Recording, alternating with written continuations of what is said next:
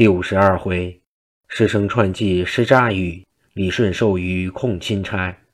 话说济公把沈雷星洗脸水夺去就洗，沈雷星即是把他倒去。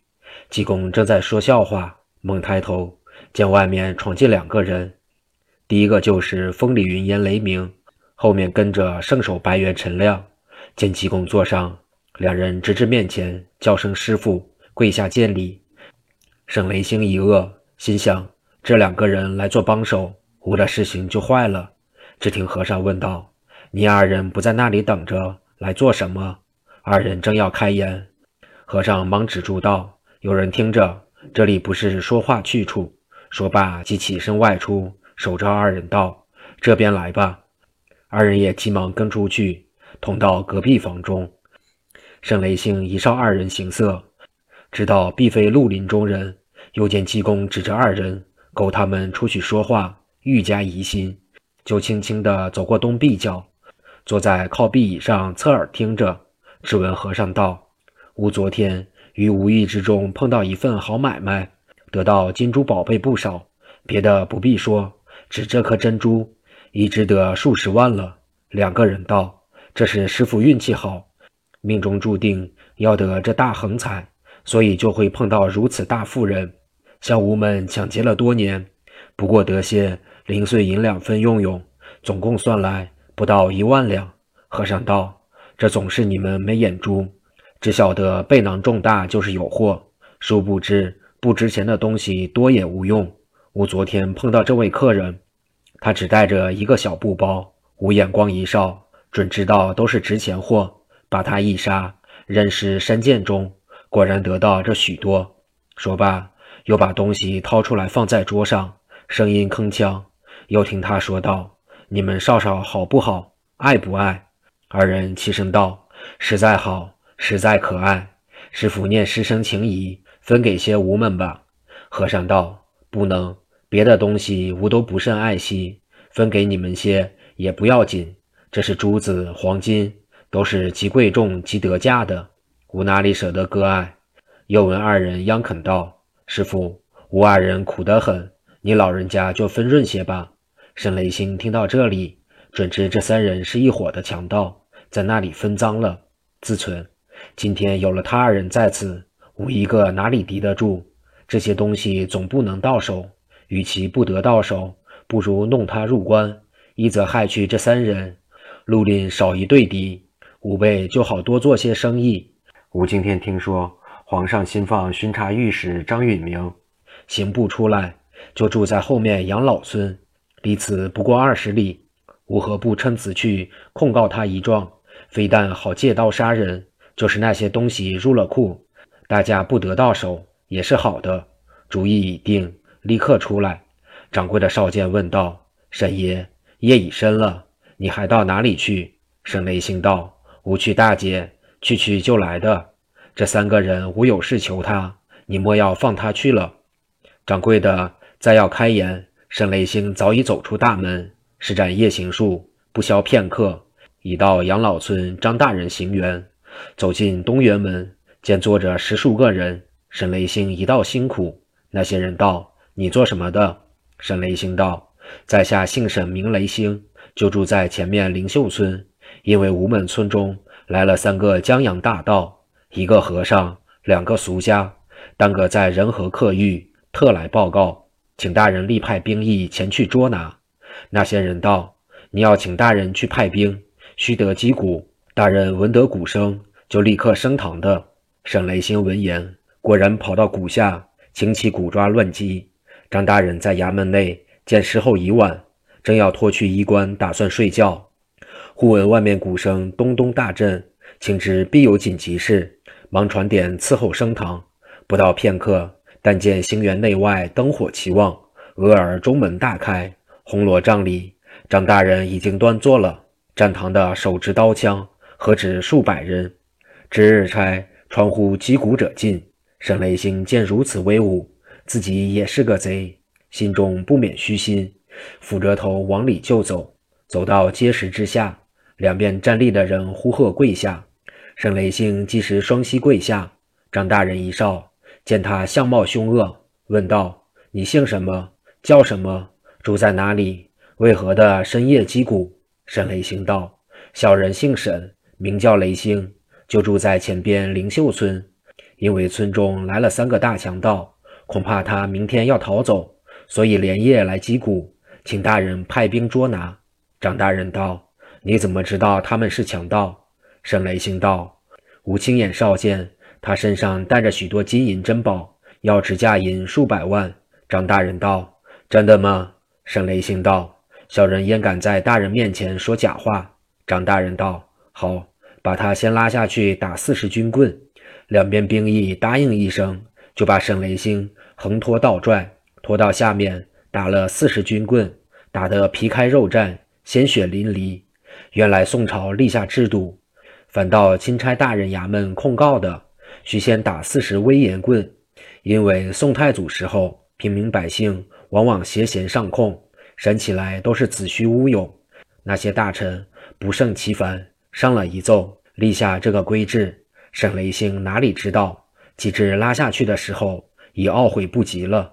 军棍打完，张大人又吩咐把他用锁链锁着，一面标出诛仙，立派员下护队官带领二百名精壮兵丁，拖着沈雷星一同到仁和客狱拿强盗。沈雷星一想，真晦气。强盗没拿，自己倒先吃苦。但事到期间也没法的，只得跟着一行兵丁一路行来。半夜之后，已经走到，领兵官吩咐把狱门团团围住，自己带了有本领的二十名，拖着沈雷星把狱门打开，一拥而入。合狱客人不知何事，都从睡梦中惊醒，有越墙而遁，被官兵在外捉获的，有躲在炕底下。浑身发抖的，纷纷扰扰，不知所措。沈雷星锁着头颈，被官兵拖到里面，用手一指济公住处道：“这里就是。”众人闻言，用脚一踢，把门踢开，见里边点着灯火，炕上果然有三人睡着。众人上前，从被中掀住，都锁链锁了。带兵官见是一个穷和尚，两个壮士打扮的，问沈雷星道：“这三人就是吗？”沈雷星点头道：“正是，正是。”济公早已给雷鸣、陈亮说之，故此二人并不惊吓。济公故意发抖嚷道：“做什么呀？快快救人！”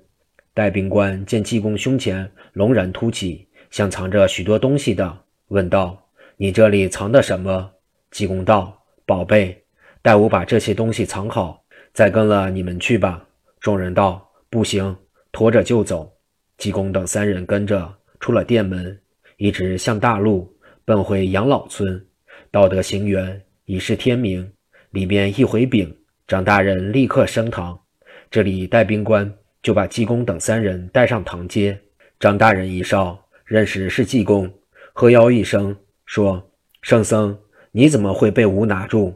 原来这张大人前在秦丞相府中同济公碰过面，吃过酒的，所以认识。沈雷星在下面一听，就愣了，心想：他莫非就是西湖灵隐寺的祭颠不成？如果是他，吾这罪名不小。正在诧愕之际，又见张大人从座上下来，贺众人把济公师徒三人铁锁开了。沈雷星想到，把他开了，吾就是诬告，准吃大官司，忙跪上前禀道：“启告大人，他们是路路大强盗，已害人不少，大人放不得的。”张大人啐了他一口，道：“你还敢乱说？吾一定办你个诬告良人之罪。”沈雷星道：“他身上现在还带着许多抢劫来的赃证，大人怎么说他是良人？”张大人一听，也是目瞪口呆，心中想到：济公莫非真正在那里做此勾当？他既说身上带着赃证，必是亲眼少见，不然他哪敢如此说谎？歇了半晌，又问济公道。圣僧到底是怎么回事？你身上带着的就是什么东西？济公见问，即从身上一把一把的摸出来，放在阶石上。大众一哨，都是些都是些圆石子瓦片，大小不一，约有数百块。张大人笑问道：“圣僧，你带上许多瓦石何用？”济公道：“这就是他说吾抢的赃证。和尚最怕恶狗，捡些瓦石。”拿来制服狗的，哪里来的宝贝？他乃真是强盗！镇江府杀官劫相，王家杀连杀六条人命，都是他同他几个同党做的。大人若用严刑敲审，不怕他不招。沈雷星至此无言可答。张大人听了济公一番说话，勃然大怒，把惊堂木一拍道：“你这恶强盗，自己做了杀人放火之事，倒还敢诬陷圣僧！你可知道这祭奠僧就是当朝首相秦丞相的替僧？这两个就是雷鸣、陈亮，都是他的徒弟，帮他办案的。”沈雷星一想，这件事。解铃还是系铃人，吾只好求求和尚，请他给吾解围的了。于是跪上济公面前，对济公磕头如捣蒜，嘴里央告道：“吾瞎着眼，烧不出罗汉爷是个有道德的，竟想陷害于你。吾若早早知道，就是天大的胆也不敢。吾求圣僧格外慈悲，饶了吾吧。”济公笑道：“吴和尚久要捉你，恐怕费事。”所以把这些瓦石念了咒语，变作金珠，引动你的心，你倒果然生抢劫之心。吾若同你走路，就捉你不到了。所以又从路上回来，刚正吾两个徒弟来找吾，吾就用个计策哄骗你，等你先受顿木棍。现在你既到了这里，还是老实些供了好，省得皮肉受刑。沈雷星一想，吾上了他的圈套，如在梦中。直到此刻才明白，懊悔也不及了。想罢，张口直骂道：“你这贼和尚，其实可恶！吾今生不能杀你，死后必定要化为厉鬼报这大仇。”济公哈哈大笑道：“你报吧！”张大人见此光景，知道沈雷星一死相拼了，恐怕济公气坏，忙叫定料收进，自己陪着济公同雷鸣、陈亮到里面书房中落座。吩咐排酒，须臾，酒菜都端来。济公就在上首坐定，雷鸣第二位，陈亮第三位。济公不等谦让，就大把菜、大口酒，大饮大喝起来。张大人烧了，倒也好笑。正在吃酒之际，忽听外面一片嚷声、哭声。张大人立刻差人到外面打探是什么事情。济公一按灵光，早已知道，微微一笑。须臾。家丁进来回禀道：“是胡饮酒铺里的跑堂，名叫李顺。因为这位大师傅方才在他铺里把假的黄金骗白银二十两，及至回家一哨，尽是块瓦片。他赶至铺中一打探，知这位大师傅已被沈雷星控告，捉到这里，所以跑来喊冤。他口口声声要请大人给他伸冤。张大人倒吃了一惊，回头问济公道：‘圣僧。’”这件事是真的吗？济公笑道：“一些也不差，果然有的。无因为他昨天趁酒客喝醉，偷人家二十两银子。那酒客回到家中，被东家打了一顿，要他赔偿。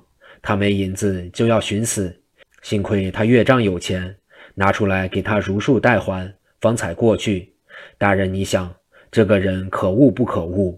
吴和尚最不平这等事，所以用个小法术。”骗他拿出银子汇账，他现金既已来了，大人先把他收起来，隔几天问一趟，打他三十五十，警戒警戒他，等他下次不敢。张大人闻言，这才明白，说道：“遵命，遵命。”说还未了，只听屋顶上人声鼎沸，瓦砾崩飞，自远而近，直到书房屋上，何属大华？走出寻觅，只听人声。不见踪迹，正要上房去哨，忽见有两男一女跳下屋檐，跪在书房阶石上。未知后事如何，且听下回分解。